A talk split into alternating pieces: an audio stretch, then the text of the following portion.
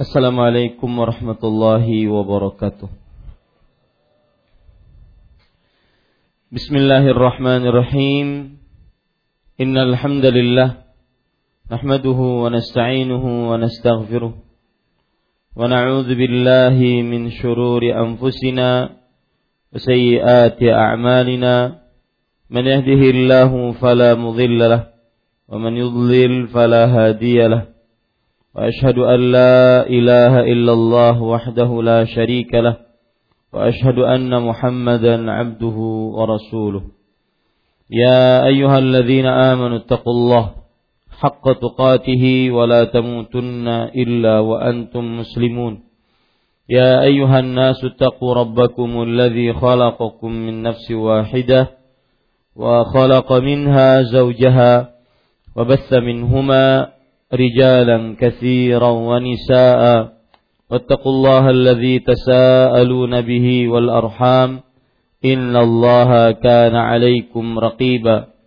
يا أيها الذين آمنوا اتقوا الله وقولوا قولا سديدا يصلح لكم أعمالكم ويغفر لكم ذنوبكم ومن يطع الله ورسوله فقد فاز فوزا عظيما. أما بعد فإن أصدق الحديث كتاب الله وأحسن الهدي هدي محمد صلى الله عليه وعلى آله وسلم وشر الأمور محدثاتها وكل محدثة بدعة وكل بدعة ضلالة وكل ضلالة في النار Alhamdulillah kita bersyukur pada Allah Subhanahu wa taala pada hari ini Rabu malam Kamis 18 Al-Muharram 1438 Hijriah kita duduk bersama untuk mengkaji kembali kitab Tauhid alladhi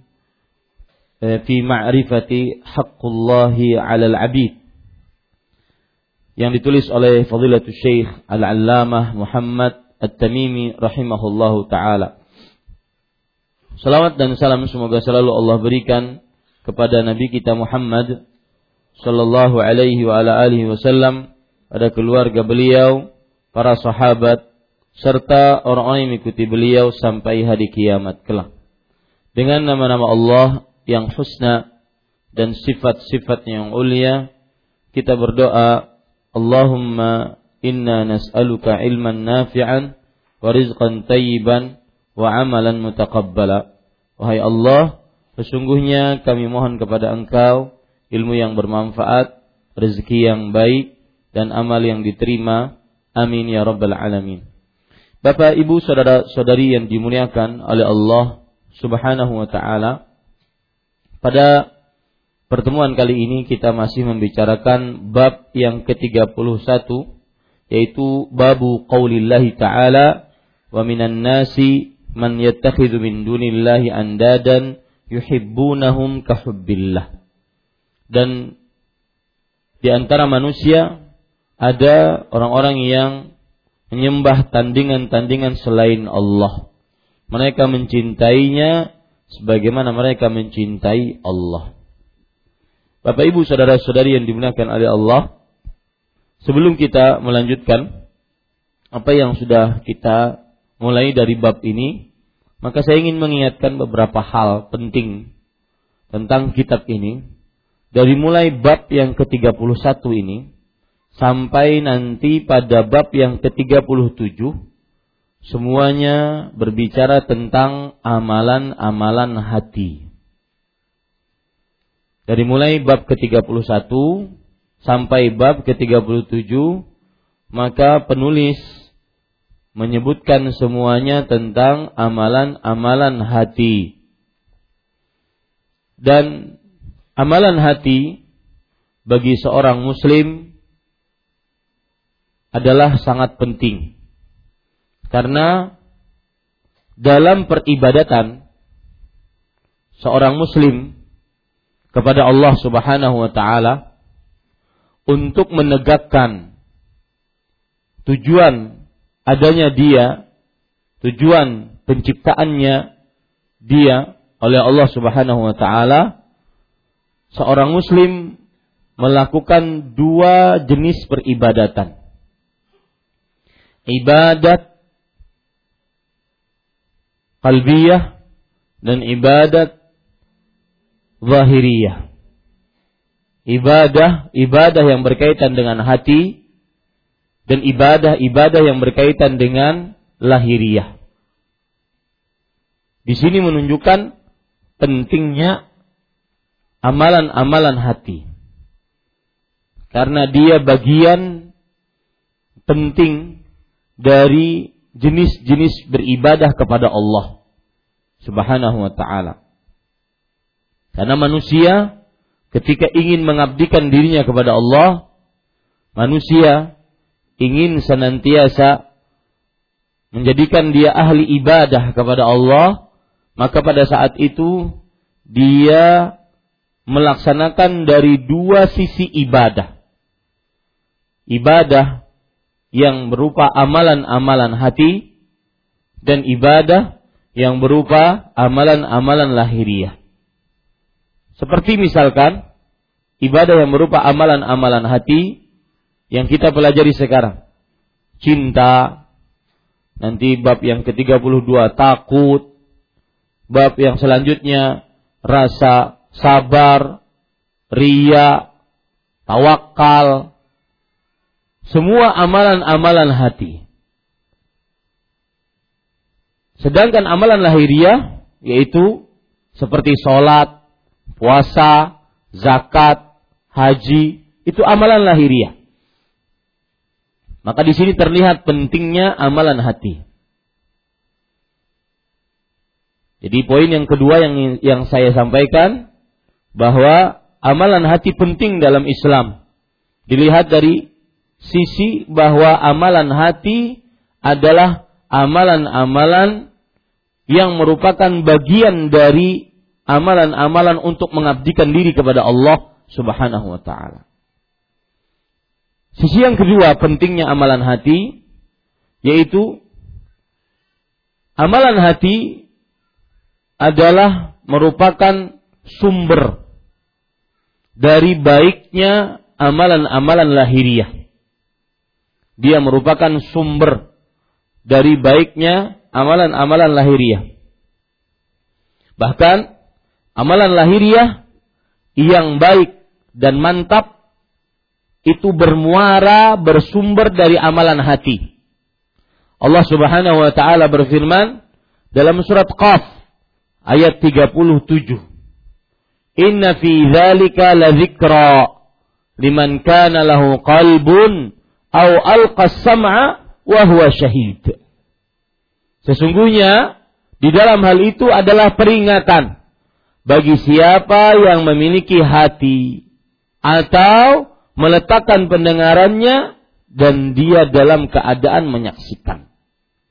Ayat ini memberikan pelajaran kepada kita bahwa amalan-amalan anggota tubuh lainnya akan sangat terfokus kepada amalan hati. Amalan lahiriah sumbernya amalan hati. Kita bisa khusyuk di dalam sholat, tidak banyak bergerak, tidak banyak pikiran, tidak banyak perbuatan-perbuatan yang sia-sia di dalam sholatnya, ketika hatinya benar-benar menghadap kepada Allah Jalla Jalaluh. Kita semangat untuk membaca Al-Quran, ketika hatinya bersih dari ta'alluq bergantung terkait kepada selain Allah Subhanahu wa taala. Lihat lagi dalil yang menunjukkan hal ini bahwa amalan hati adalah sumber dari amalan-amalan lahiriah.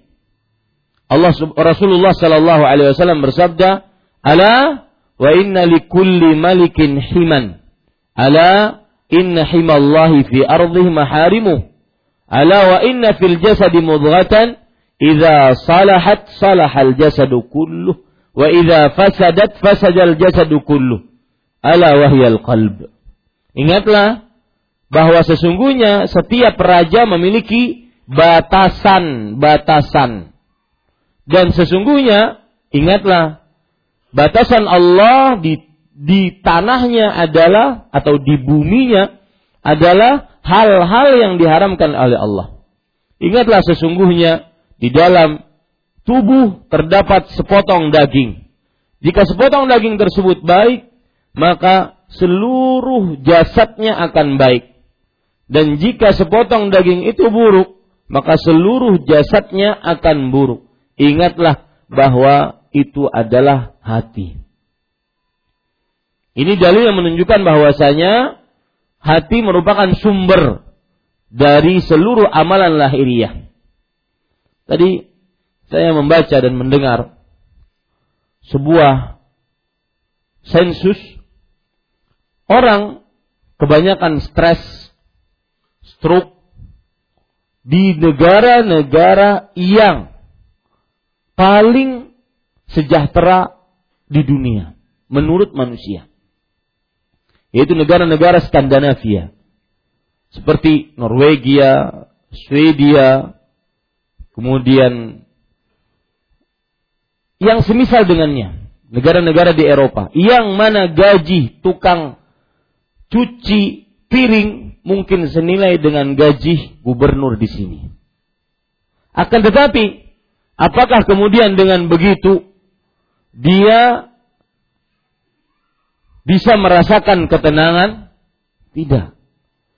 Salah satu sebabnya adalah manusia di dalam diri dia mempunyai dua hal. Yang pertama, ada jasad dia. Yang kedua, ada ruh dia. Jasad manusia, kalau tetap ingin hidup, dia harus makan dan minum.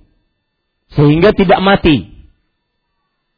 Itulah makanan dan minuman yang setiap hari kita makan dan kita minum untuk keperluan jasadnya. Sedangkan ruh, ruh tersebut pun juga harus diberikan makanan dan minuman. Diberikan makanan dan minuman inilah yang berkaitan dengan amalan hati. Apabila ruhnya itu tidak diberikan makan dan minum, maka dia akan mati tidak banyak ingat akhirat, dinasehati tidak masuk, keterkaitannya terhadap dunia sangat erat, takut mati, takut miskin, senantiasa mau harta, senantiasa cinta anak, istri, yang ada dalam pikirannya hanya bagaimana dia mempunyai rumah, mobil mewah, dan semisalnya. Akhirnya ruhnya mati. Yang bergerak selama ini hanya jasadnya. Ibadahnya pun tanpa isi. Ini menunjukkan pentingnya masalah hati. Ini para ikhwan yang dirahmati oleh Allah Subhanahu wa taala. Lihat Allah berfirman dalam hal ini yaitu bahwa hati bisa menghidupkan ruh sebagaimana makanan dan minuman bisa menghidupkan jasad. Apabila hati diberikan gizi berupa ayat suci Al-Quran, berzikir, mengingat keagungan Allah, mengingat tujuan hidup, mengingat kerendahan dunia, nikmat akhirat, itu gizi-gizi untuk ruh. Maka ruhnya akan hidup ruhnya akan maksimal. Allah berfirman dalam surah Al-Anfal ayat 24. Ya ayyuhalladzina amanu stajibu lillahi walir rasul idza da'akum lima yuhyikum. Wa'lamu annahu yahulu ma yahulu bainal mar'i wa qalbihi wa annahu ilaihi tuhsyarun. Wahai orang-orang yang beriman, penuhilah panggilan Allah dan panggilan Rasul. Jika Allah memanggilmu untuk menghidupkanmu. Lihat. Ketika seseorang mentaati Allah Subhanahu wa taala, menjauhi larangan-larangan Allah, maka ruhnya akan hidup. Lima yu'ikum untuk menghidupkan kalian Dan ketahuilah bahwasanya Allah menghalangi antara seseorang dengan hatinya. Di sini timbul kiat agar hati itu penuh dengan rizi dengan doa kepada Allah Subhanahu wa taala. Penuh dengan isi dengan doa kepada Allah karena Allah yang membolak-balikkan hati. Orang Arab mengatakan masumyal insan illa li nafsihi wa masumyal qalbu illa li taqallubihi. Manusia tidak dinamakan manusia karena lupanya, kecuali karena lupanya. Dan hati tidak dinamakan qalbu kecuali karena taqallubnya. Itu karena berubah-ubahnya. Dan yang merubah itu membolak-balikan itu adalah Allah. Maka di sini patut bagi kita untuk senantiasa berdoa kepada Allah agar senantiasa hati kita tetap teguh, tetap tegar dengan segala macam ujian yang kita hadapi di atas muka bumi ini. Makanya banyak hadis Rasul tentang doa minta ketetapan hati. Ya muqallibal qulub, sabbit qulubana ala ta'atik. Ya musarrifal qulub, sarrif qulubana ila dinik. Ini para ikhwan yang dirahmati oleh Allah Subhanahu wa taala. Itu dua poin tentang pentingnya amalan hati. Yang pertama saya katakan tadi, amalan hati adalah apa? Amalan hati adalah bagian dari penghambaan diri kepada Allah. Di samping amalan lahiriah, dia juga ada amalan hati. Bahkan amalan hati lebih utama dibandingkan amalan lahiriah. Yang kedua, amalan hati adalah sumber dari seluruh amalan lahiriah. Yang ketiga, yaitu amalan hati adalah yang menjadi prestasi standar di sisi Allah Subhanahu wa taala. Yang menjadi prestasi standar yang yang paling berarti di sisi Allah Subhanahu wa taala. Coba perhatikan hadis riwayat Imam Muslim, "Inna Allah la yanzuru ila suwarikum wa amwalikum, walakin yanzuru ila qulubikum wa a'malikum." Allah tidak melihat kepada bentuk rupa harta kalian, tapi Allah melihat kepada hati-hati dan amalan-amalan kalian. Lihat di sini. Amalan hati yang merupakan standar prestasi yang dilihat oleh Allah Subhanahu wa taala sebelum amalan lahiriah.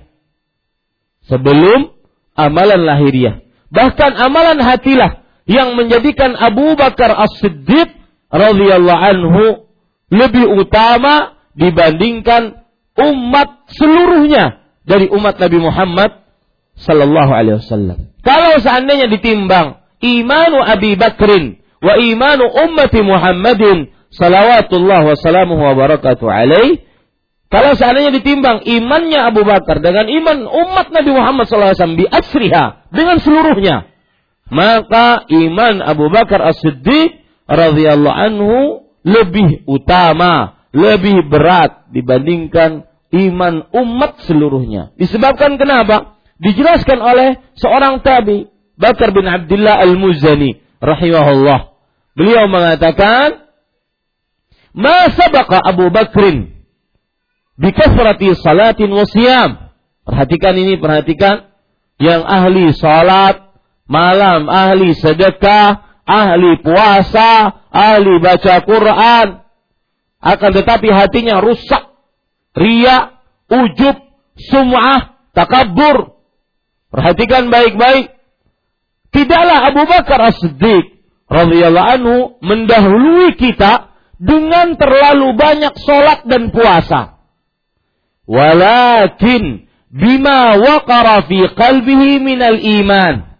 Akan tetapi disebabkan apa yang ada tetap di dalam hatinya dari keimanan.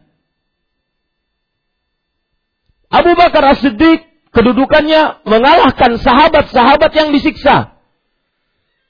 Mujahidah pertama Sumayyah. Kemudian Yasir, Ammar, Al-Khabbab Ibnu Al-Arab. Kalah semua orang-orang yang disiksa di jalan Allah di awal-awal Islam, tatkala sedikit umat Islam, amalan mereka itu kalah dibandingkan Abu Bakar As-Siddiq yang tidak pernah disiksa. Disebabkan kenapa? Bima waqara fi qalbihi min iman. Disebabkan apa yang tetap di dalam hatinya dari keimanan. Ini poin yang ketiga. Yang menunjukkan pentingnya amalan hati. Bahwasanya dia adalah standar prestasi yang Allah Subhanahu wa taala jadikan standar untuk menilai seseorang. Kemudian, para ikhwah yang dirahmati oleh Allah Subhanahu wa taala. Oleh karenanya, penulis sekali lagi saya katakan ini sebagai pendahuluan saja. Penulis di dalam dari mulai bab 31 sampai nanti 36 atau 37 semuanya berbicara tentang amalan-amalan hati, cinta, takut, tawakal, sabar, ria, ujub, beramal di hadapan manusia, beramal menginginkan dunia, itu semua berkaitan dengan amalan hati.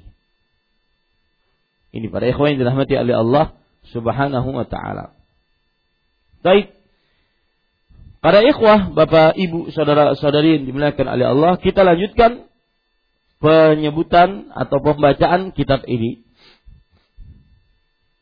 Di dalam bab ke-31 ini, penulis menyebutkan satu ayat sebagai bab dan satu ayat sebagai isi bab dan sekitar ada tiga hadis Rasul Shallallahu Alaihi uh, uh, dua hadis dan dua perkataan sahabat itu isi dari bab 31 satu ayat beliau jadikan sebagai bab satu ayat beliau jadikan sebagai dalil terhadap bab. Kemudian beliau menyebutkan dua hadis. Kemudian beliau menyebutkan dua perkataan sahabat Nabi Muhammad Sallallahu Alaihi Wasallam. Yang sudah kita baca dan sudah kita pelajari adalah satu ayat yang dijadikan oleh penulis sebagai bab. Kemudian ayat yang pertama dan satu-satunya ayat dalam bab ini yang disebutkan oleh penulis sebagai dalil dari bab. Surah Taubah ayat 24 yang sudah kita baca pada pertemuan yang lalu yang berbunyi katakanlah jika bapak-bapak, anak-anak, saudara-saudara, istri-istri, kaum keluarga, kaum keluargamu, harta kekayaan yang kamu usahakan, perniagaan yang kamu khawatiri kerugiannya, dan rumah-rumah tempat tinggal yang kamu sukai, adalah lebih kamu cintai daripada Allah dan Rasulnya, dan dari berjihad di jalannya, maka tunggulah sampai Allah mendatangkan keputusannya. Sudah sampai sini betul? Hah? Betul. Taib. Ayat ini At-Taubah ayat 24 disebut oleh para ulama ayatul mahbubati samaniyah. Ayat yang dicintai oleh manusia. Saya ulangi. Ayat yang menunjukkan delapan perkara yang dicintai manusia. Dalam bahasa Arabnya ayatul mahbubatis samaniyah. Ayat yang menyebutkan delapan perkara sangat dicintai oleh manusia. Ayatul mahbubatis samaniyah. Ayat yang merupakan menyebutkan delapan perkara yang sangat dicintai oleh manusia. Orang tua, anak, saudara, istri, keluarga. Lima sudah itu. Kemudian harta, perniagaan, tempat tinggal. Ya, ini delapan hal yang sangat dicintai oleh manusia. Disebut oleh para ulama ayatul mahbubatis samaniyah. Ayat yang menyebutkan delapan perkara yang sangat dicintai oleh manusia. Dia akui tidak akui. Manusia sangat bergantung kepadanya, sangat bergait kepadanya dan semisalnya. Ini para ikhwan yang dirahmati oleh Allah Subhanahu wa taala. Bapak Ibu, saudara-saudari yang dimuliakan oleh Allah Subhanahu wa taala, dan ayat ini sudah kita sebutkan juga bahwa ayat ini hubungannya dengan bab adalah siapa yang mencintai delapan perkara ini lebih dibandingkan kecintaan dia kepada Allah dan Rasulnya yang menyebabkan akhirnya dia tidak mau berjihad, maka Allah Subhanahu wa taala mengatakan fatarabbasu hatta ya'ti Allahu bi amri. Artinya, maka tunggulah sampai datang perintah Allah atau perkara Allah sampai datang atau sampai Allah mendatangkan keputusannya. Ini sudah kita pelajari bahwasanya ayat ini menunjukkan ancaman. Fatarabbasu, maka tunggulah. Pada pertemuan sebelumnya sudah saya sebutkan bahwa ayat ini bukan hanya sekedar kabar, tetapi apa? Ancaman. Hati-hati akan datang siksa Allah Subhanahu wa taala di dunia sebelum akhirat. Jika kalian lebih mendahulukan delapan perkara yang kalian sukai dibandingkan Allah dan Rasulnya. Dan juga akhirnya kalian lebih sukai delapan perkara tersebut dibandingkan berjihad di jalan Allah. Baik, sampai di sini para ikhwan yang dirahmati oleh Allah Subhanahu wa taala. Kita sekarang masuk kepada hadis yang pertama yang disebutkan oleh penulis pada bab ini. Qala al-musannif rahimahullahu taala عن أنس رضي الله عنه أن رسول الله صلى الله عليه وسلم قال لا يؤمن أحدكم حتى أكون أحب إليه من ولده ووالده والناس أجمعين أخرجاه Al-Bukhari dan Muslim meriwayatkan dari Anas bin Malik radhiyallahu anhu bahwa Rasulullah sallallahu alaihi wasallam bersabda tidak beriman dengan sempurna. Seseorang di antara kalian sehingga aku lebih dicintainya daripada anaknya, orang tuanya, dan seluruh manusia. Para ikhwah yang dirahmati oleh Allah, penjelasan terhadap ayat ini atau hadis ini, Al-Bukhari maksudnya adalah Imam Al-Bukhari yang sudah sering kita lewat namanya. Nama aslinya siapa? Hah? Muhammad bin Ismail Ya, itu nama asli Imam Al-Bukhari. Muhammad bin Ismail. Dan Muslim, Muslim di sini artinya Imam Muslim.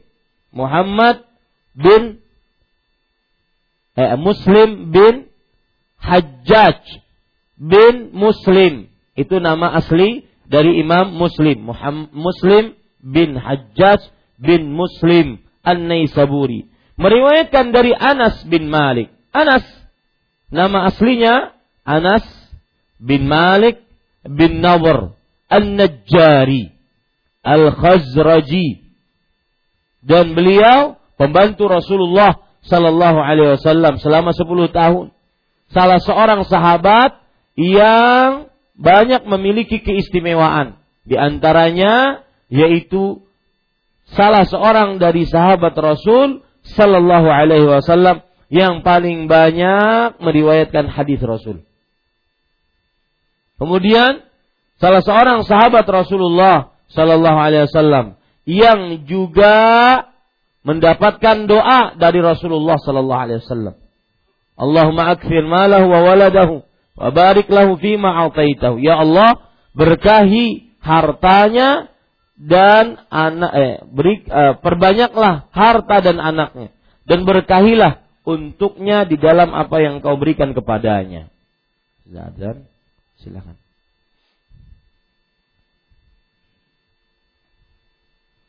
Ya, kita lanjutkan.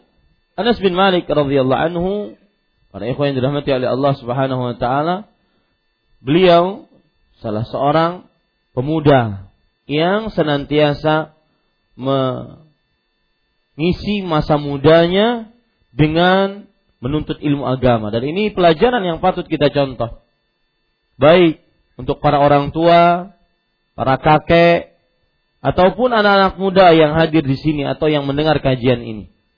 hendaknya mengisi masa mudanya dengan menuntut ilmu syar'i. Karena tidak ada sesuatu yang paling bermanfaat untuk menjelang masa tua dibandingkan mempunyai bekal ilmu agama. Tidak ada sesuatu yang paling bermanfaat untuk menghadapi masa tua dibandingkan mempunyai bekal ilmu agama. Makanya Rasulullah Shallallahu Alaihi Wasallam bersabda dalam hadis riwayat Imam Hakim, "Igtanim khamsan qabla khams." Syababaka qabla haramik. Gunakanlah lima perkara sebelum datang lima perkara. Gunakan sebaik-baiknya lima perkara tersebut.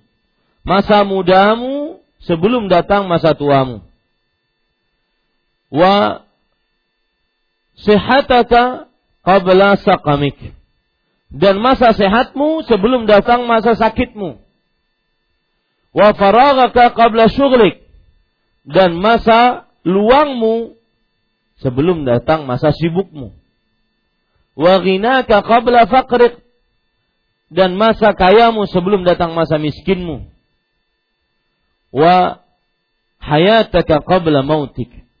Dan masa hidupmu sebelum datang masa matimu. Maka dari Anas bin Malik kita ambil pelajaran bahwa sudah sejatinya seorang hamba Allah terutama orang-orang yang masih diberikan umur yang masih muda belia, pemuda hendaknya mengisi waktunya dengan ilmu agama. Karena sekali lagi saya katakan tidak ada bekal yang paling bermanfaat untuk menghadapi masa tua kalau sampai kecuali dengan ilmu agama. Ini para ikhwan yang dirahmati oleh Allah. Bahwa Rasulullah Wasallam bersabda tidak beriman.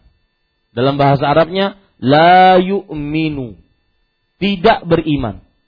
Tidak beriman di dalam bahasa-bahasa hadis dibagi menjadi dua. Apabila kita dapati di dalam bahasa-bahasa hadis kata tidak beriman, maka peniadaan keimanan pada hadis-hadis seperti ini bisa mempunyai dua makna nafyul asal atau nafyu aslul iman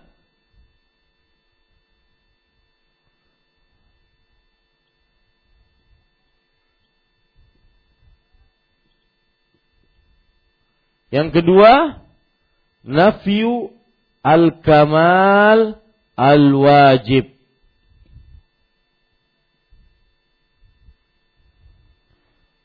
Nafi asul iman peniadaan pokok keimanan.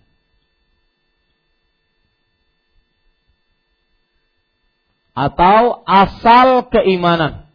Ini kalau seandainya pokok atau asal keimanan ini ditiadakan, maka tidak beriman sama sekali orang ini. Tidak beriman sama sekali orang ini. Adapun nafyul kamalil wajib maksudnya peniadaan kesempurnaan. Kesempurnaan yang wajib.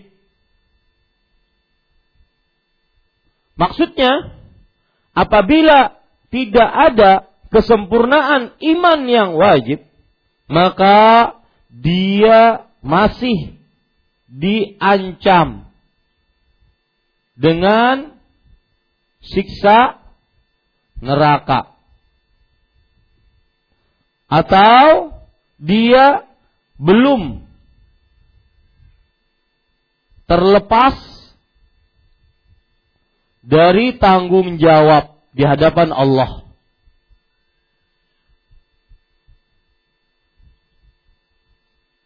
Jawab di hadapan Allah Subhanahu wa taala. Ini senantiasa kita dapati dalam hadis-hadis yang menunjukkan tidak beriman. Bentuknya macam-macam. La yu'minu. Bisa la imana. Sama. Semuanya sama. Ya, semuanya menunjukkan kepada peniadaan. Yang kita bicarakan sekarang kata-kata peniadaan keimanan, tidak beriman. Nah, tidak beriman ini apakah tidak beriman sama sekali? Kita tiadakan asal keimanannya atau tidak beriman dengan iman yang sempurna yang wajib. Yang apabila kalau orang tidak mempunyai keimanan sempurna yang wajib ini, maka dia masih diancam dengan neraka atau belum terlepas dari tanggung jawab hisab di hadapan Allah Subhanahu wa taala. Sekarang ayat ya eh, hadis yang kita baca ini berbunyi tidak beriman seseorang di antara kalian sehingga aku lebih dicintai daripada anaknya, orang tuanya dan manusia seluruhnya. Kata tidak beriman ini apakah seorang keluar dari imannya? ataukah tidak berarti di dalam hatinya tidak ada keimanan sama sekali?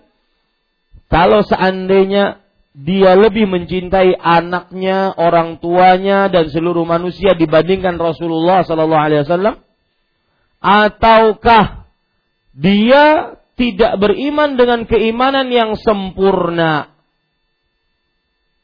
Yang mana masih dengan keimanan sempurna tersebut dia belum terlepas dari tanggung jawab dan masih belum bisa dipastikan masuk surga tanpa siksa. Kira-kira pilih yang mana, Pak? Seorang misalkan dia lebih mencintai anaknya dibandingkan menuntut ilmu agama. Hah? Tidak beriman keluar dari Islam atau tidak beriman dengan keimanan yang sempurna yang wajib?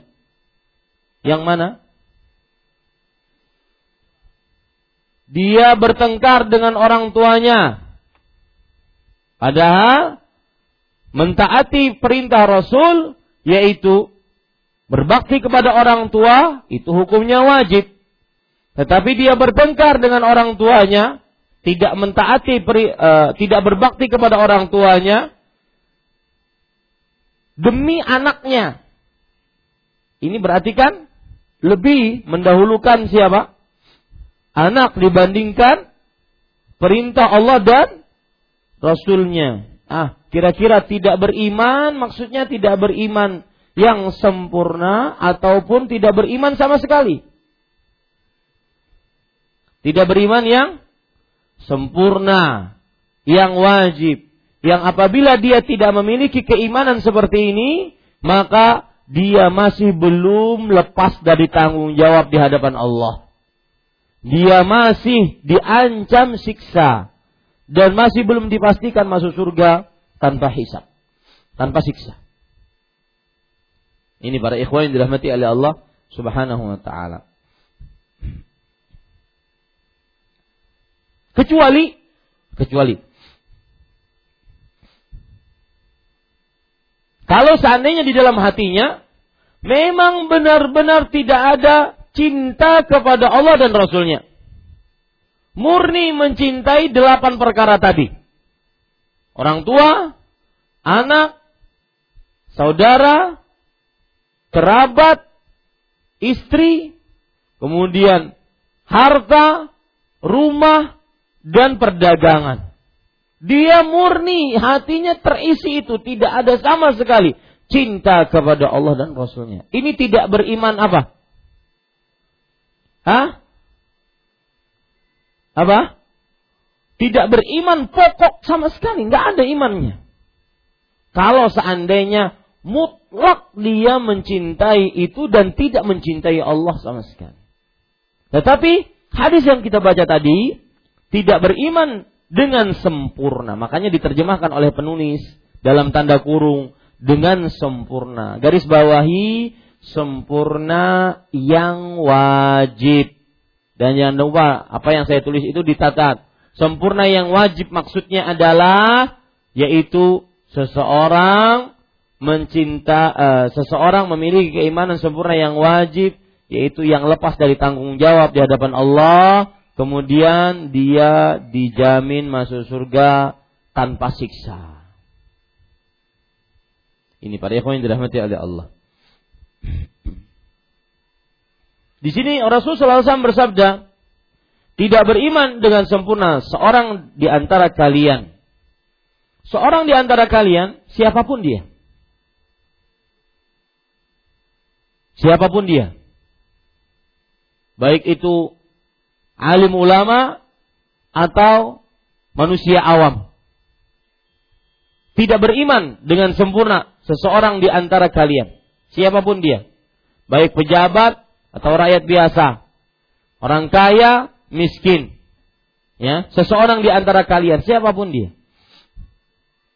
Sehingga aku lebih dicintainya daripada anaknya, orang tuanya, dan manusia seluruhnya. Para ikhwah yang dirahmati oleh Allah Subhanahu wa taala, daripada anaknya di sini umum, laki-laki atau perempuan. Laki-laki atau perempuan. Kalau saya berhenti pada kata, itu antum perhatikan. Jangan melongok. Jangan bengong. Karena itu saya tekankan, makanya saya ulang beberapa kali. Ya.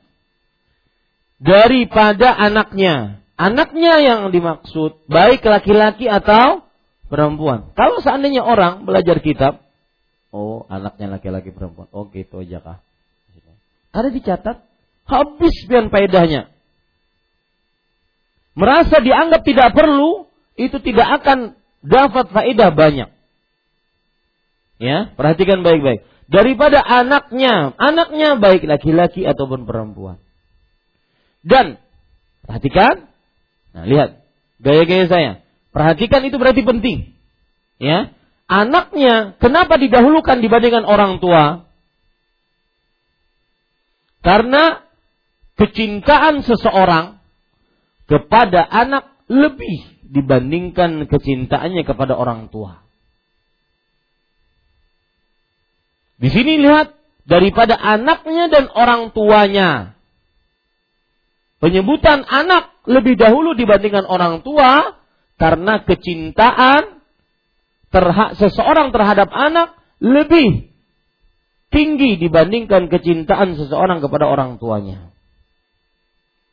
Ini para ikhwah yang dirahmati oleh Allah Subhanahu wa taala. Kemudian para ikhwan yang dirahmati oleh Allah Subhanahu wa taala, wan nasi ajmain dan seluruh manusia. Seluruh manusia bahkan sampai dirinya sendiri. Nah. Seluruh manusia bahkan sampai dirinya sendiri harus dia kalahkan kecintaannya kalau sudah berhadapan dengan Allah dan Rasulnya.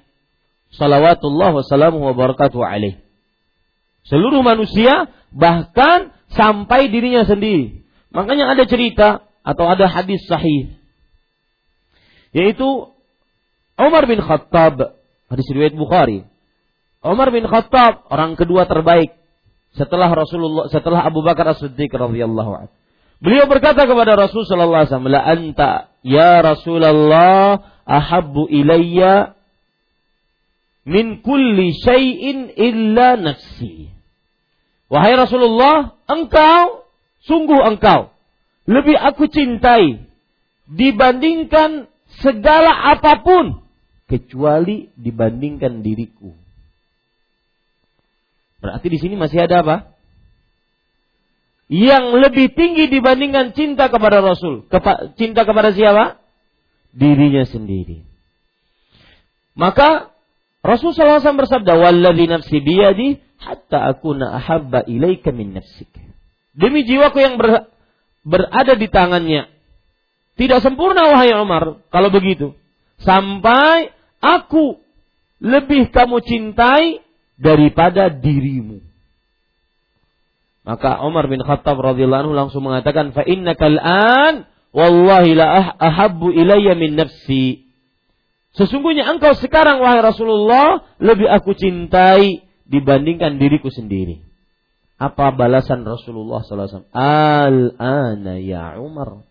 Sekarang wahai Umar. Kata Al-Hafidh Ibnu Hajar sekalian rahimahullah. Al-ana ya Umaru kamula imanuk bil kamalil wajib. Wahai Umar, sekarang sempurna keimananmu dengan kesempurnaan iman yang wajib. Apa maksud kesempurnaan iman yang wajib? Angkat tangan yang bisa jawab. Apa maksud kesempurnaan iman yang wajib? Mencintai Allah dan Rasulnya? Enggak. Hah. Orang yang mempunyai kesempurnaan iman yang wajib berarti dia terbebas dari tuntutan permintaan pertanggungjawaban di mana? Di akhirat. Atau dia masuk surga tanpa siksa. Itu maksudnya kesempurnaan keimanan yang wajib. Atau dia masuk surga tanpa siksa. Ya, ini para ikhwan yang dirahmati oleh Allah Subhanahu wa taala. Bapak Ibu, saudara-saudari yang dimuliakan oleh Allah Subhanahu wa taala. Kita ambil pelajaran dari hadis ini. Yang pertama, wajibnya mencintai Rasulullah dibandingkan seluruh manusia. Sampai diri sendiri. Wajibnya mencintai Rasulullah Sallallahu Alaihi Wasallam dibandingkan seluruh manusia sampai diri sendiri. Yang kedua,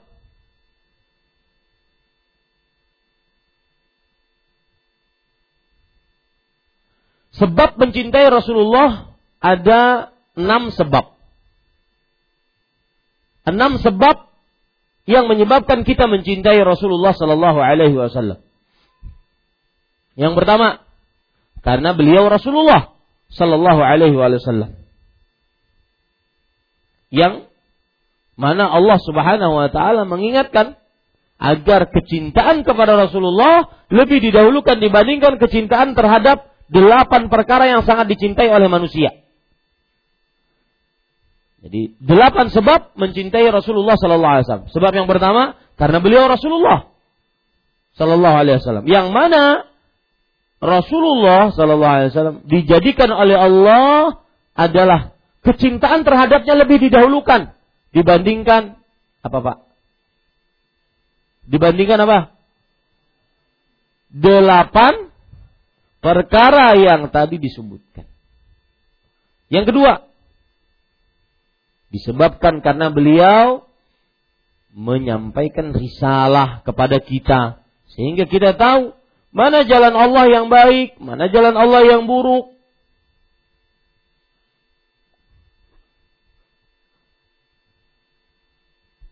Yang ketiga,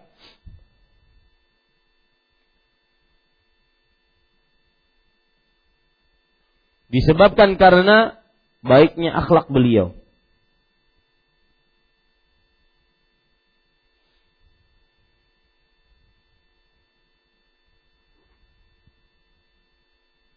Yang keempat,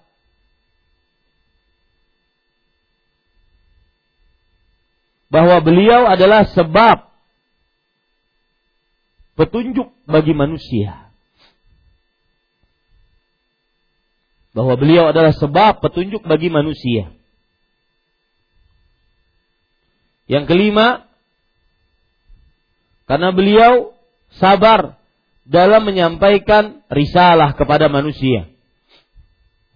Kesabaran beliau yang membuat kita cinta kepada beliau. Salawatullah salamuhu wabarakatuh.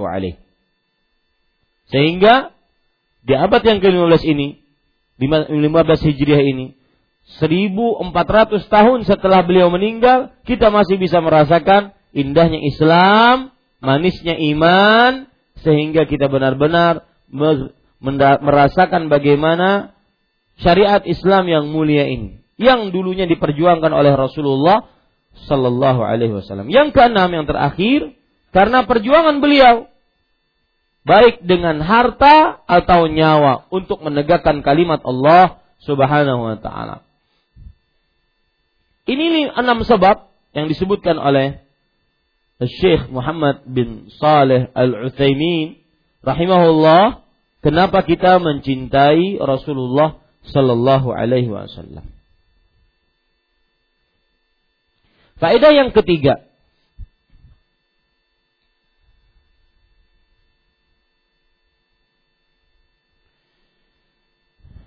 Termasuk bukti mendahulukan cinta kepada Rasulullah dibandingkan kepada seluruh manusia adalah termasuk bukti mendahulukan cinta Rasulullah sallallahu alaihi wasallam atau kepada Rasulullah sallallahu alaihi wasallam dibandingkan seluruh manusia adalah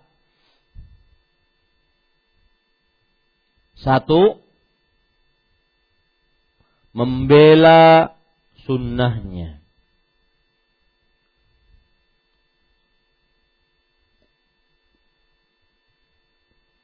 Yang kedua, mendahulukan sabda beliau dibandingkan perkataan seluruh manusia.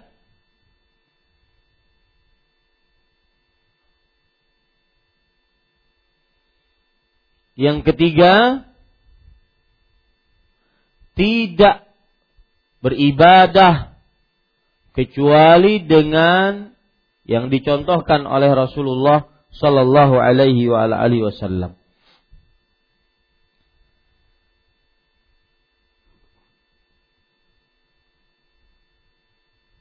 Yang keempat, tidak memiliki pilihan lain jika sudah ditetapkan oleh Allah dan Rasulnya.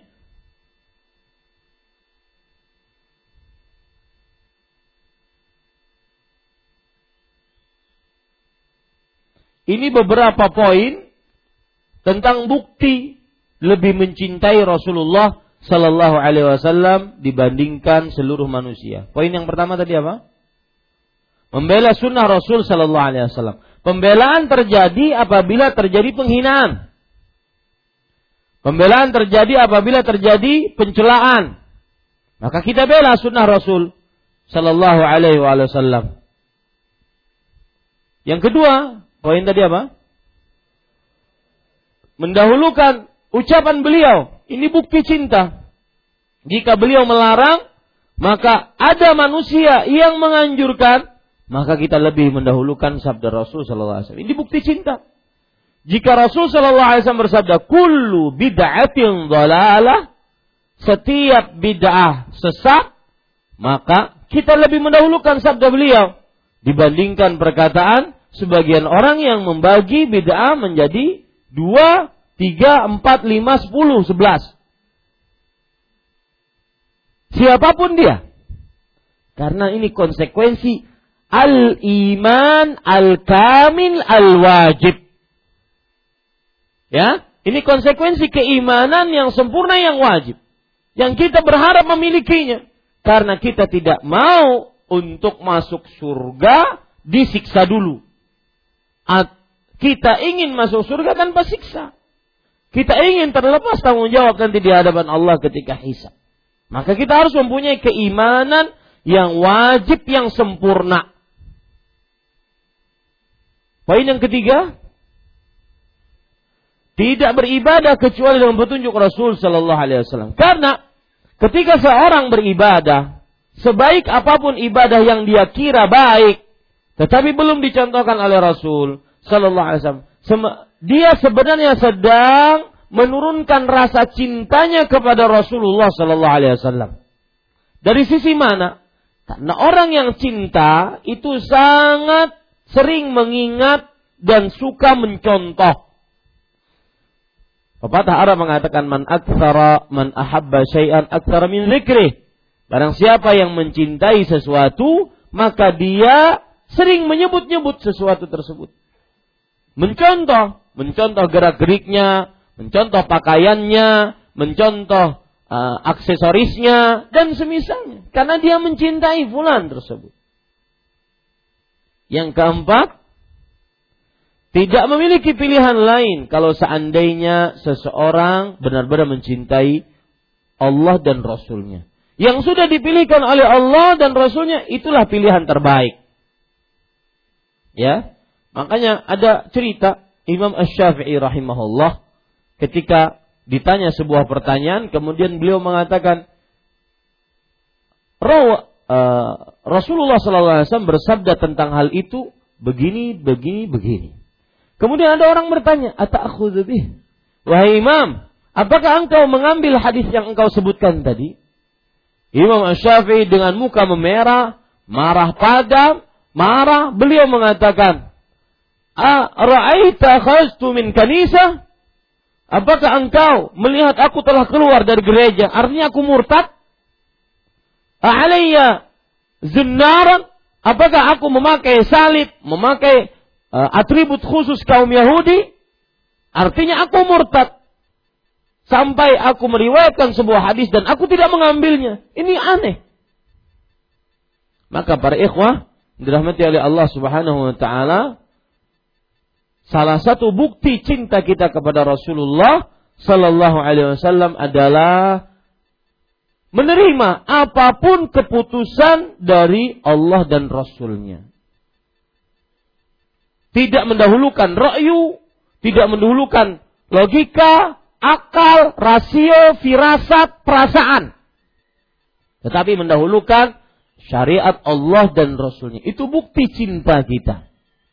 Dan kita harus memiliki itu. Kalau menginginkan al-iman, al-kamil, al-wajib. Iman yang sempurna dan wajib. Ini para ikhwah. Apa maksud iman yang sempurna dan wajib? Nah, sudah dijawab tadi satu. Saya ingin mengulang saja. Selain antum. Nah. Siapa yang mencoba? Apa yang dimaksud dengan iman yang sempurna yang wajib?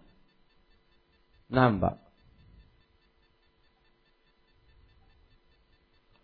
Iman yang melepaskan tanggung jawab di hadapan Allah atau iman yang membuat seseorang masuk surga tanpa siksa. Ada yang mau ngulang? Masa sudah diulang? Ada yang mau ngulang? Iman yang sempurna yang wajib maksudnya adalah Jangan. Iman yang melepaskan Iman yang melepaskan tanggung jawab dari Allah Subhanahu wa taala nanti di hari kiamat atau iman yang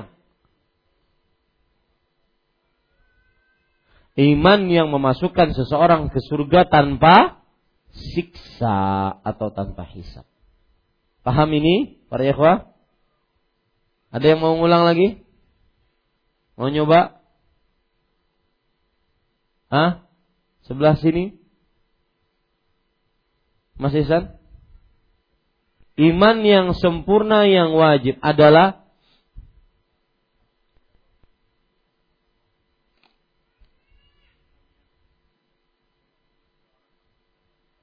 iman yang melepaskan seseorang dari tanggung jawab di hadapan Allah dan iman yang memasukkan seseorang tanpa uh, masukkan seseorang ke surga tanpa hisab. Taib.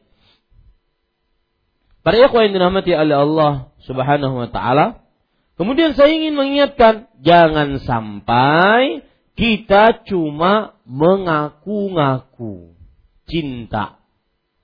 Tetapi bukti cintanya kosong, nihil. Tidak ada buktinya. Ya?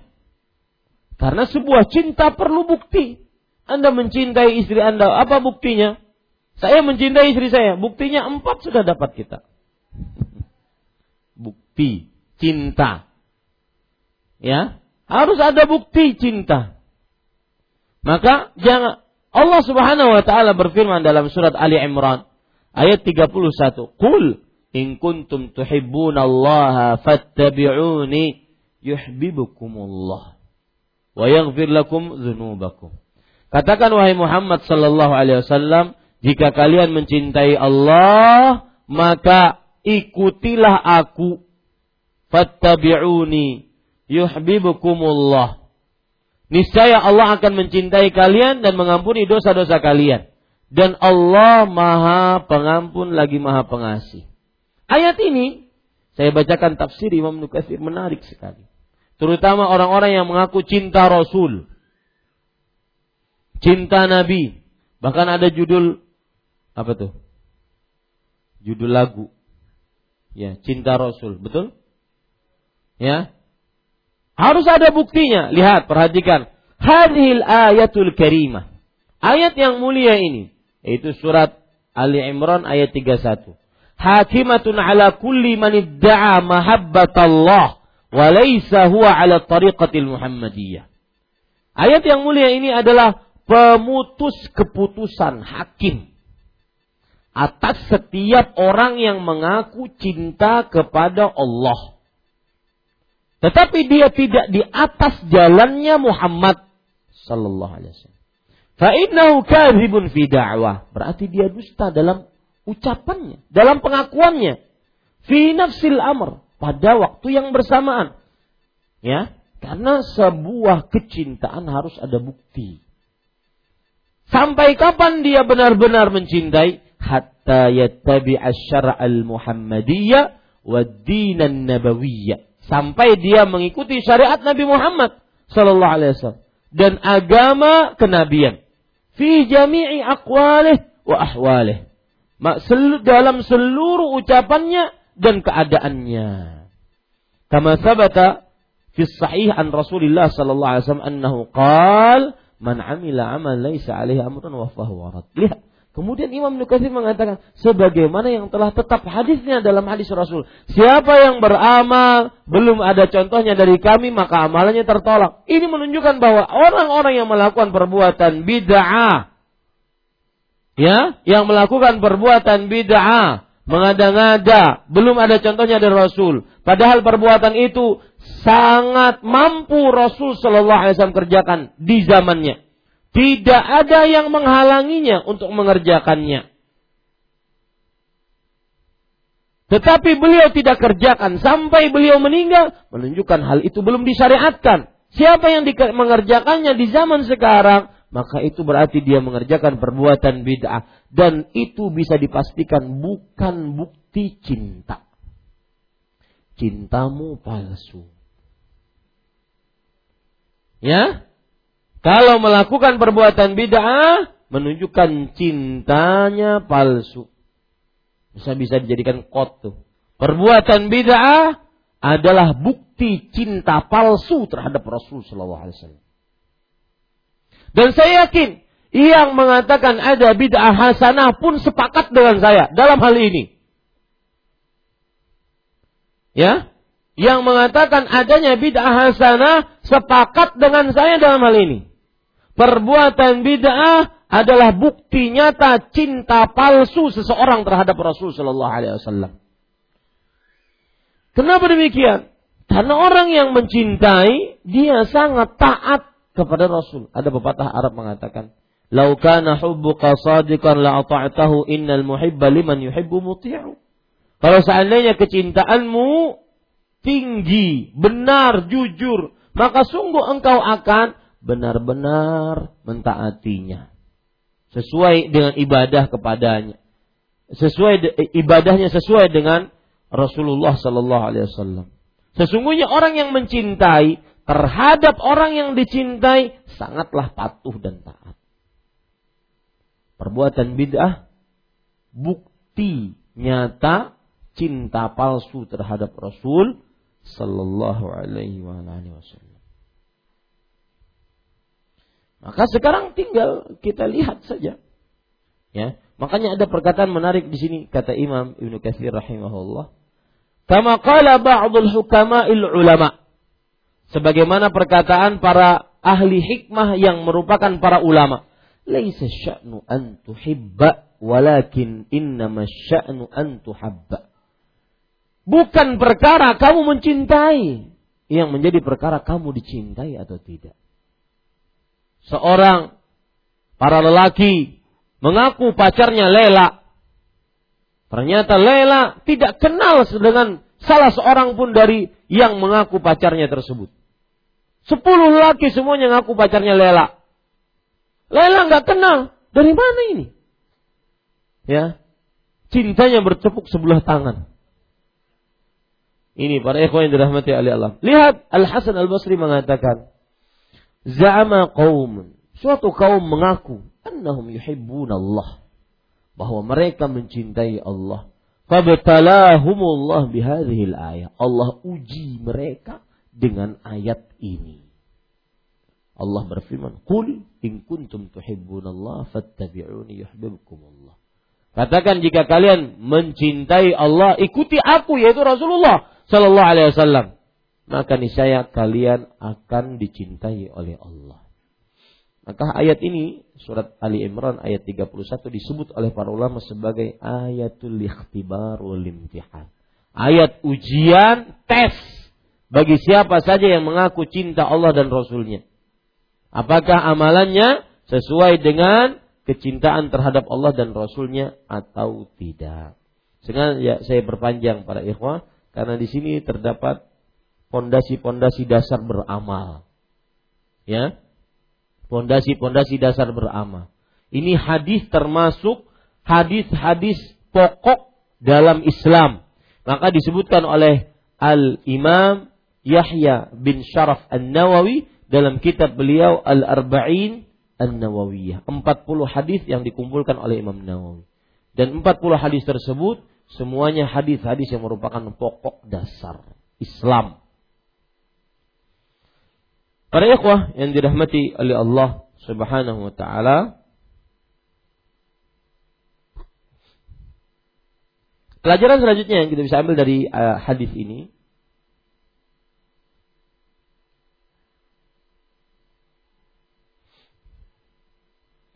Cukup itu atau sebentar? Pelajaran selanjutnya yang kita bisa ambil dari hadis ini adalah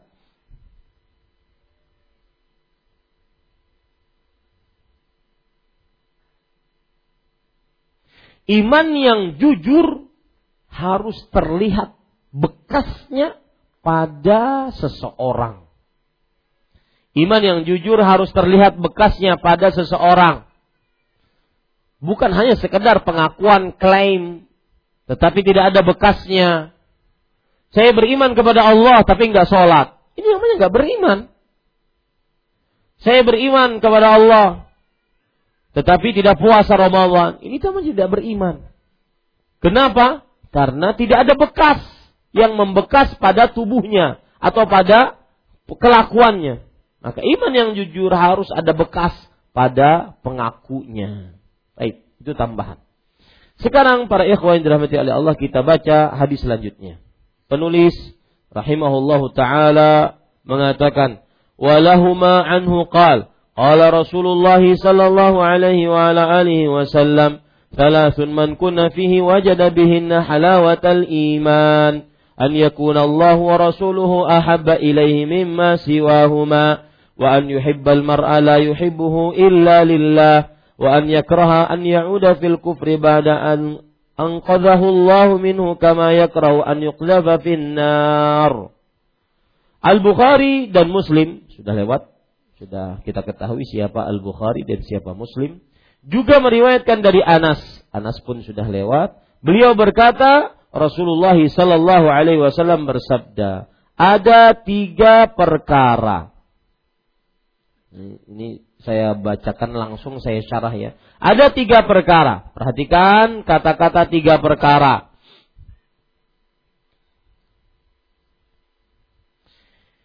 Tiga perkara di sini, para ikhwah yang dirahmati oleh Allah Subhanahu wa taala, bukan batasan. Tiga perkara bukan batasan. Artinya hanya tiga, enggak. Tetapi hanya sebatas penyebutan. Bukan hanya tiga.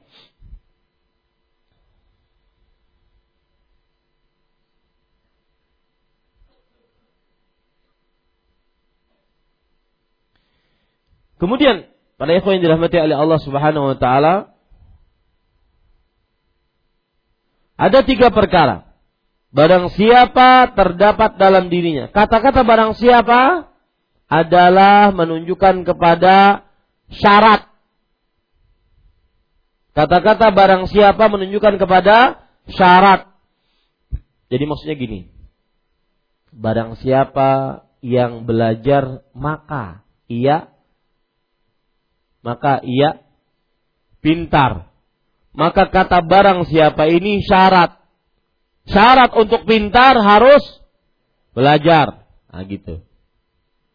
Barang siapa yang makan maka ia kenyang. Syarat untuk kenyang makan. Barang siapa yang mendapat ingin mendapatkan anak maka harus menikah. Syarat dapat anak maka harus nikah dan terus seperti itu. Lihat, kata-kata barang siapa ini maksudnya adalah apa? Syarat. Ya, syarat. Dan catat. Dan kalau syarat harus ada jawaban syarat. Atau pasti ada jawaban syarat. Kalau syarat, pasti ada jawaban syaratnya. Syaratnya apa? Barang siapa terdapat dalam dirinya ketiga perkara itu. Nah, ini syaratnya. Apa tiga perkara itu? Dan apa jawaban syaratnya? Dia pasti merasakan manisnya iman. Oh Ustadz, iman ada rasanya? Iya. Siapa yang ingin mendapatkannya, dia harus punya tiga itu. Syaratnya itu. Tidak akan dapat manisnya iman tanpa tiga syarat tadi. Tanpa tiga perkara tersebut dalam tubuh diri seseorang manusia. Maka di sini saya ulangi ada tiga perkara. Tiga perkara tadi sudah kita ambil pelajaran bahwa itu hanya pembata eh bukan pembatasan, tetapi hanya sebatas penyebutan untuk mudah menghafalnya. Barang siapa, barang siapa di sini menunjukkan kepada apa? Syarat. Terdapat dalam dirinya ketiga perkara tersebut. Nah, dia pasti merasakan manisnya iman. Dia pasti itu jawaban syarat. Jawaban syaratnya dia pasti merasakan manisnya iman. Jawaban syaratnya dia pasti merasakan manisnya iman. Artinya apabila seseorang ingin merasakan manisnya iman, syaratnya harus tiga punya perkara dalam dirinya. Kemudian tambahan faedah dari kata tiga perkara tiga perkara ini tidak mesti harus terkumpul tiga-tiganya. Sampai dia mendapatkan manisnya iman, tidak mesti harus terkumpul tiga-tiganya. Satu pun dia dapat manisnya iman. Dua, lebih lagi, lebih manis lagi. Tiga, manis lebih manis lagi. Kalau terkumpul tiga-tiganya. Tetapi tiga perkara ini tidak menunjukkan kepada harus terkumpul tiga-tiganya. Salah satunya, iya, dapat mendapatkan manisnya iman. Perkara yang pertama, yaitu Allah dan Rasulnya lebih dicintainya daripada yang lain. Di sini, mimma siwahuma, daripada yang lain dari keduanya. Apa pun itu, siapa pun itu, Allah dan Rasulnya lebih ia cintai. Ya, daripada yang lain. Garis bawahi kata-kata yang lain. Apa pun dan siapa pun. Terutama delapan perkara yang sudah disebutkan tadi. Min mahbubatin nas. Perkara-perkara yang sangat dicintai oleh manusia.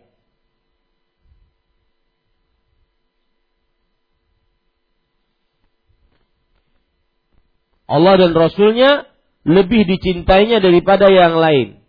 Para ikhwah, kata-kata Allah dan Rasulnya, apakah di sini menunjukkan kesamaan? Enggak. Hanya ini penyebutan atuf.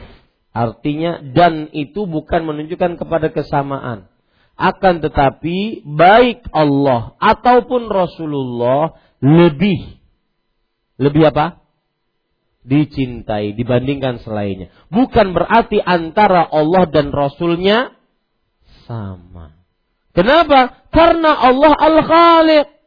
Rasulnya makhluk. Ya. Saya yakin sebagian orang kadang-kadang masih bingung ini kedudukan Rasulullah. Betul atau tidak? Ya. Kadang ada yang menyamakan dengan Allah. Enggak benar. Agar mudah begini, Pak. Menghadapi Rasulullah atau menghadapi permasalahan ini, Rasulullah itu Abdullah. La yu'bad. Rasulullah adalah hamba Allah yang tidak diibadahi, tidak disembah.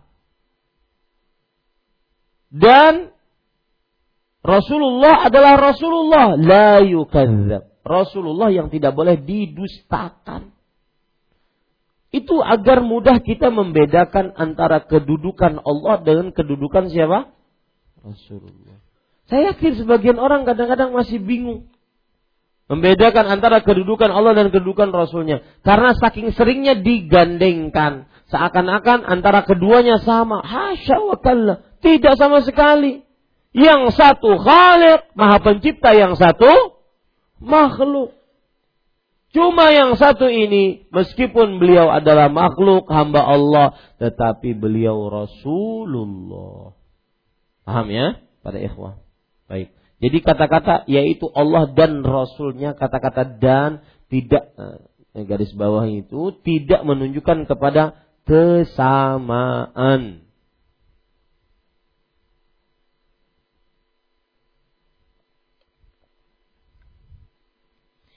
Yang kedua syaratnya mencintai seseorang tidak lain hanya karena Allah Subhanahu wa taala. Uh, sebelum itu saya tadi belum lengkap menjelaskan tentang halawatul iman. Apa sih halawatul iman? Manisnya iman. Saya akan jelaskan manisnya iman. Para ikhwan yang dirahmati oleh Allah. Catat ya, Manisnya iman adalah sesuatu yang didapati oleh manusia di dalam dirinya, hatinya ketenangan, kenyamanan, kelapangan. Itu namanya manisnya iman.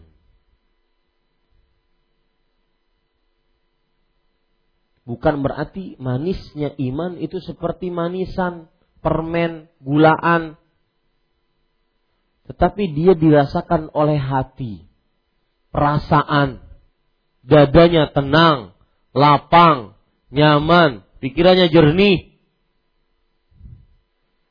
Itu namanya apa? Manisnya iman. Dan kebiasaan manisnya iman didapati dengan perjuangan yang mana perjuangan itu tidak lain dia inginkan darinya kecuali Allah dan Rasul.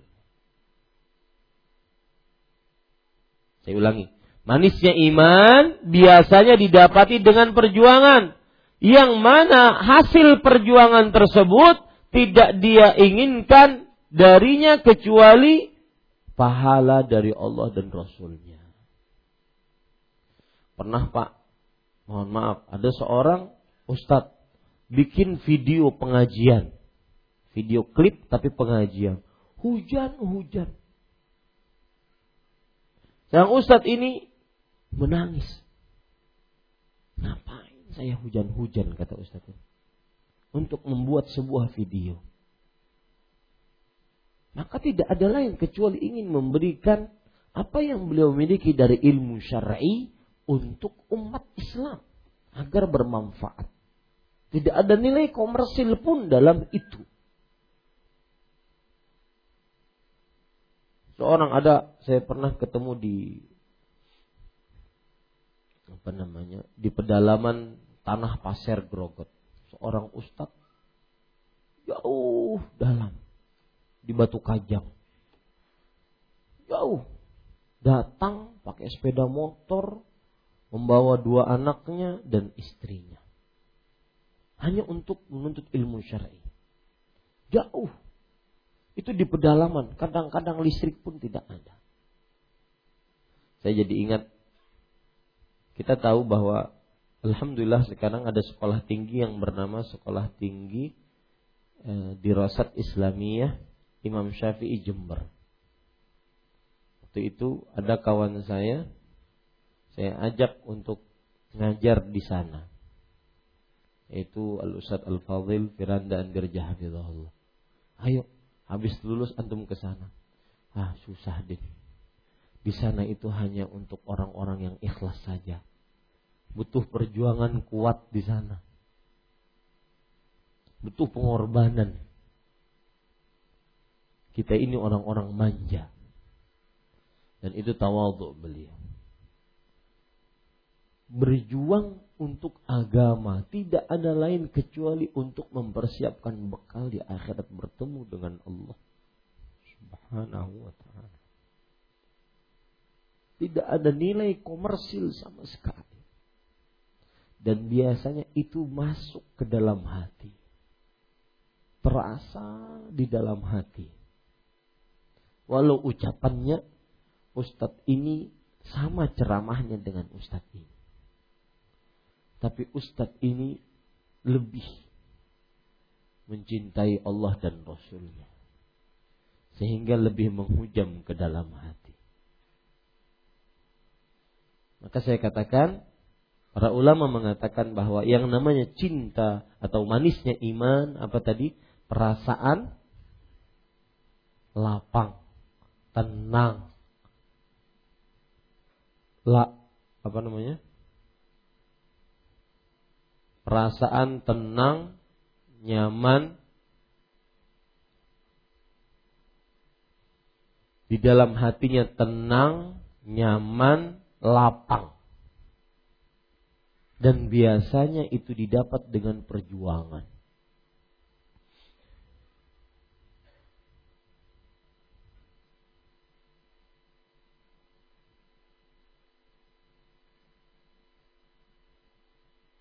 Ada seorang pendakwah sudah meninggal beliau Abdurrahman As-Sumayt. Beliau ini tercatat sejarah mengislamkan jutaan bahkan puluhan juta orang-orang Afrika. Silahkan cek di internet, ada beritanya pasti. Beliau berani meninggalkan negaranya, negara yang salah satu negara paling kaya di Teluk yaitu Kuwait. Pergi ke pedalaman Afrika untuk sekedar berdakwah. Tidak banyak omong, tidak banyak masuk berita, tidak populer, tidak terkenal di Facebook. Ini namanya manisnya iman. Makanya Rasulullah SAW bersabda, Inna Allah yuhibbul abda taqiyal ghaniyal khafi. Allah mencintai seorang hamba yang bertakwa, yang hatinya kaya dan tersembunyi. Tidak ada yang mengetahui amalnya kecuali Allah. Ini para ikhwan yang dirahmati oleh Allah Subhanahu wa taala. Itu manisnya iman. Dan syarat mendapatkan manisnya iman tersebut tadi yang saya sebutkan bahwasanya seseorang akan mendapatkan manisnya iman yang pertama kalau dia lebih mencintai Allah dan Rasulnya dibandingkan kedua selain keduanya. Kalau seandainya seseorang di hadapan dia ada sesuatu yang kalau dia kerjakan dia dapat harta tapi haram. Tapi kalau dia tinggalkan demi Allah dan Rasulnya, dia mungkin tidak dapat harta dengan kasat matanya. Maka ketika dia mendahulukan ini, itu terasa manis. Dia perlu perjuangan. Dia nggak tahu besok depan keluarganya sudah banyak, gaji nggak ada yang tetap, jaminan tidak ada seperti e, pekerjaan pertama tapi haram, nggak ada. Tapi dia berani tinggalkan. Demi cinta dia lebih kepada siapa? Allah dan Rasulnya. Itu dia akan mendapatkan manisnya iman.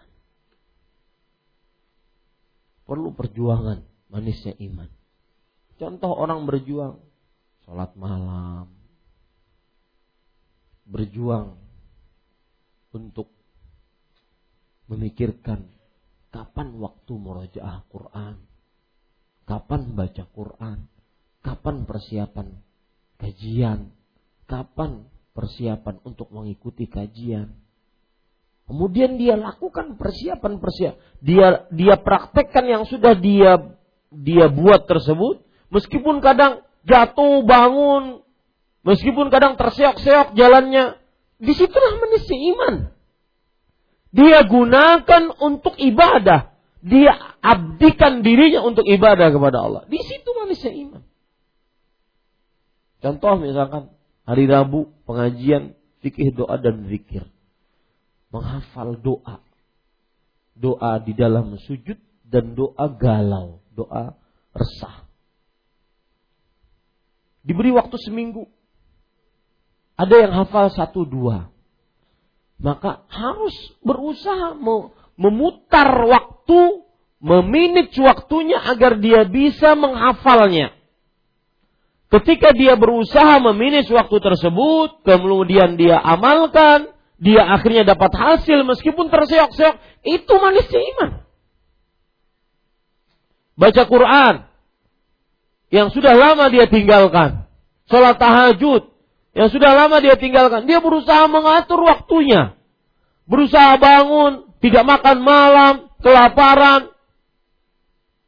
Ya. Maka bini dihiga menawari nasi goreng nggak pulang. Dia berusaha agar dia bisa bangun malam. Di situ manisnya iman. Maka para ikhwan yang dirahmati oleh Allah, Manisnya iman adalah seseorang mendapatkan dalam hatinya rasa tenang, rasa nyaman, rasa lapang. Dan dia perlu perjuangan. Datang ke sini. Saya yakin yang datang ke sini ada yang tergesa-gesa. Betul apa betul? Dari kerja sesiangan, ya, sampai sore. Kemudian nanti kalau seandainya telat, Kadang-kadang pembukaannya pembukaan yang penting. Di situ ada penetapan-penetapan, batasan-batasan, definisi-definisi. Tidak mau saya terlambat. Harus begini, harus begini. Harus ada pengaturan waktu. Enak yang rumahnya di samping. Saya misalkan 20 langkah. Sebelum komat 2 menit datang. Yang rumahnya di Sungai Andai, Benua Anyar, ya, Belai Hari, jauh-jauh. Harus mengatur waktu sebaik-baiknya. Di situ. Di situ manisnya iman. Tidak ada nilai komersil sama sekali dia dapatkan. Dia hanya ingin mengisi dirinya dengan ilmu agama, mengangkat kebodohan dari dirinya hanya karena Allah dan Rasulnya. Salawatullah wassalamu wabarakatuh itu manisnya iman, Pak.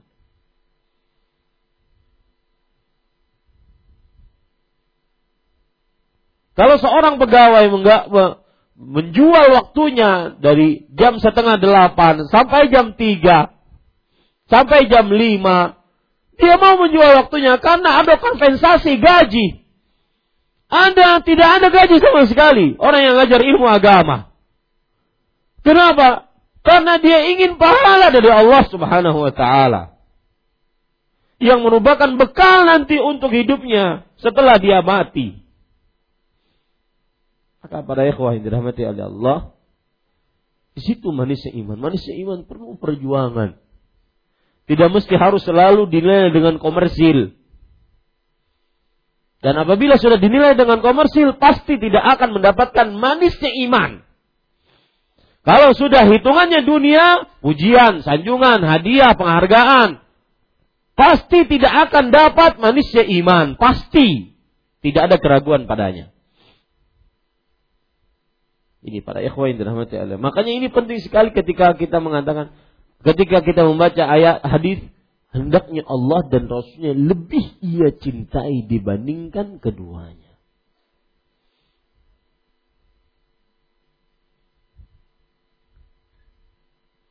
Saya teringat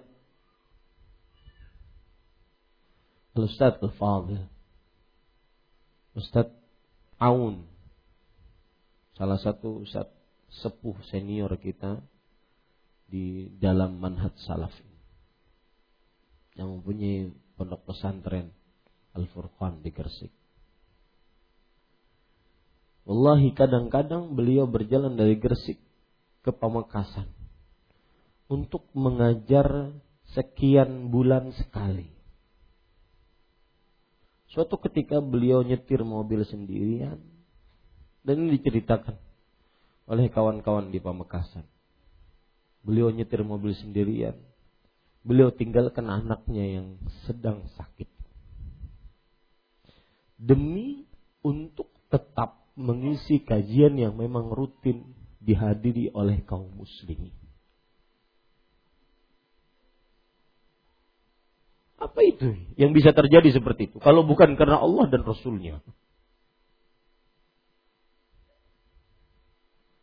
Sampai suatu saat anaknya sakit keras. Beliau harus minta izin. Minta izin kepada para ikhwah. Afwan ya akhir. Saya mohon maaf tidak bisa hadir karena anak saya sakit keras. Ustadz silahkan gak usah minta izin. Enggak ini tugas saya. Ini kewajiban saya.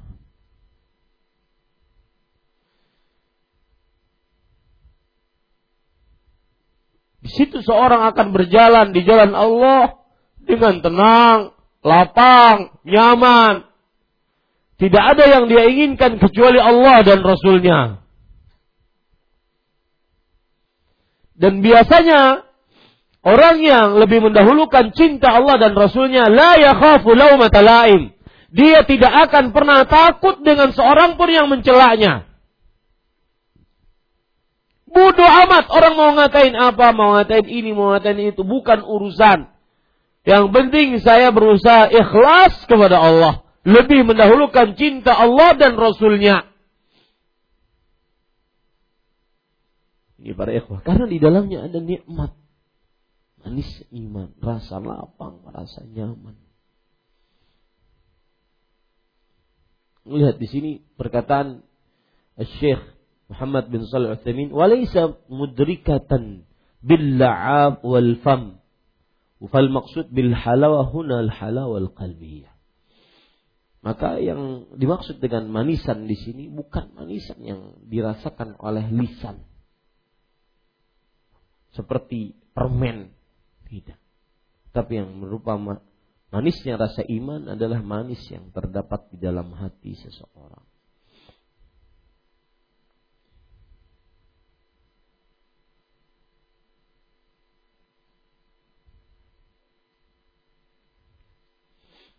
Contoh yang lain misalkan para ikhwah yang berjuang untuk Allah dan Rasulnya. Orang sakit. Orang sakit. Meskipun sakit-sakit, dia tetap berusaha untuk beribadah.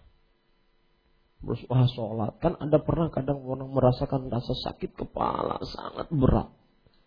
Kalau sujud, itu seperti ada batu yang menimpa pada kepalanya. Pernah merasakan Pak? Tapi tetap dia sholat. Demi apa itu? Hanya karena cinta Allah dan Rasulnya yang lebih ia cintai dibandingkan apa pun. Dan dia tidak dapat nilai komersil di situ. Ini para ikhwan yang dirahmati oleh Allah subhanahu wa ta'ala. Mencintai seseorang tiada lain hanya karena Allah Para ikhwah yang dirahmati oleh Allah Subhanahu wa taala. Yang kedua ini adalah mencintai seseorang hanya karena Allah. Maksudnya di sini adalah sebab hanya karena Allah itu maksudnya adalah sebab garis bawah itu hanya karena Allah itu adalah sebab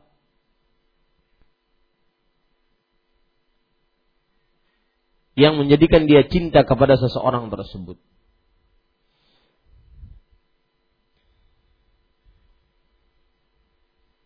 Karena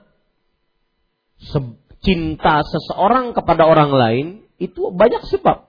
Mencintainya karena dunianya, mencintainya karena kerabatnya, mencintainya karena temannya, mencintainya karena sepahuluan, mencintainya karena sebanjar, mencintainya karena senegara. Tetapi ini adalah dia mencintainya karena Allah. Meskipun tidak ada hubungan kekerabatan, hubungan bangsa, negara, tidak ada. Ras, suku nggak ada. Dia mencintainya karena Allah. Ini syarat yang kedua. Jadi hanya karena Allah itu adalah penyebab utama. Dan tidak mau kembali kepada kekafiran setelah diselamatkan oleh Allah darinya. Saya juga teringat kisah para ikhwah. Diceritakan langsung oleh pelakunya yang mempunyai kisah dan terjadi kisah padanya. Yaitu kisah hari-hari terakhir Syekh Muhammad bin Salih Al-Utsaimin rahimahullah. Beliau waktu itu dibawa ke Jeddah untuk diobati. Kata beliau, kembalikan saya ke Masjidil Haram, Mekah. Saya hari ini punya jadwal mengajar. Kemudian terdengarlah suara beliau suara yang berat, yang penuh dengan wibawa dan penuh dengan keikhlasan dan Allah yang lebih mengetahui. Kemudian kata yang memiliki cerita ini, saya minta izin kepada para dokter untuk melihat orang yang mengeluarkan suara tersebut. Dokter berkilah sana sini sampai saya sebutkan nama saya. Akhirnya Syekh mendengar dan mengatakan, silahkan dia masuk. Ternyata saya melihat suara yang tadi terdengar kokoh, tegar. Ketika mengajar kaum muslimin di tempat yang paling suci. Ternyata adalah sebuah jasad yang sangat kurus. Hanya dibalut dengan kulit tulangnya. Terbaring. Mengajar sambil berbaring. Di hari-hari terakhir sebelum beliau wafat. Itulah seorang yang senantiasa kitabnya kita baca. Syekh Al-Allamah Muhammad bin Salih Al-Taimin rahimahullah. Apa yang menyebabkan seperti itu? Dunia yang beliau cari, lah, gaji tidak. Ini tamparan keras bagi siapa pun yang kelakuannya, ucapannya hanya selalu diukur dengan dunia. Wallahi ketahuilah. Ada yang lebih lezat dan lebih indah, lebih manis dibandingkan duniamu. Rumah megahmu, mobil mewahmu, harta bertumpukmu. Itu manisnya iman berjuang di jalan agama Allah. Beliau tahu hadis Rasul Shallallahu Alaihi Wasallam yang berbunyi khairukum man al Qur'an Sebaik-baik kalian adalah orang-orang yang mengajarkan Al-Quran, mempelajari Al-Quran dan mengajarkannya. Itu yang dicari bukan kepentingan dunia, kemewahan dunia, jabatan dunia. Dan itulah manisnya iman. Berusaha, berjuang hanya karena dia lebih mencintai Allah. Mengatur kegiatan, menjadi panitia hanya karena ingin menggapai cinta Allah. Mengajar ilmu agama tidak berharap sepeser pun dari jamaahnya. Hanya karena ingin cinta Allah.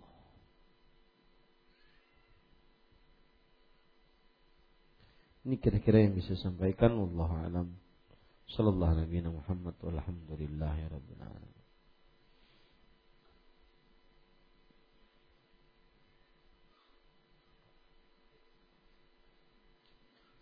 Kita cukupkan dengan kafaratul majlis. Subhanakallah bihamdika asyhadu an la ilaha illa anta astaghfiruka wa atubu. Wassalamualaikum warahmatullahi wabarakatuh.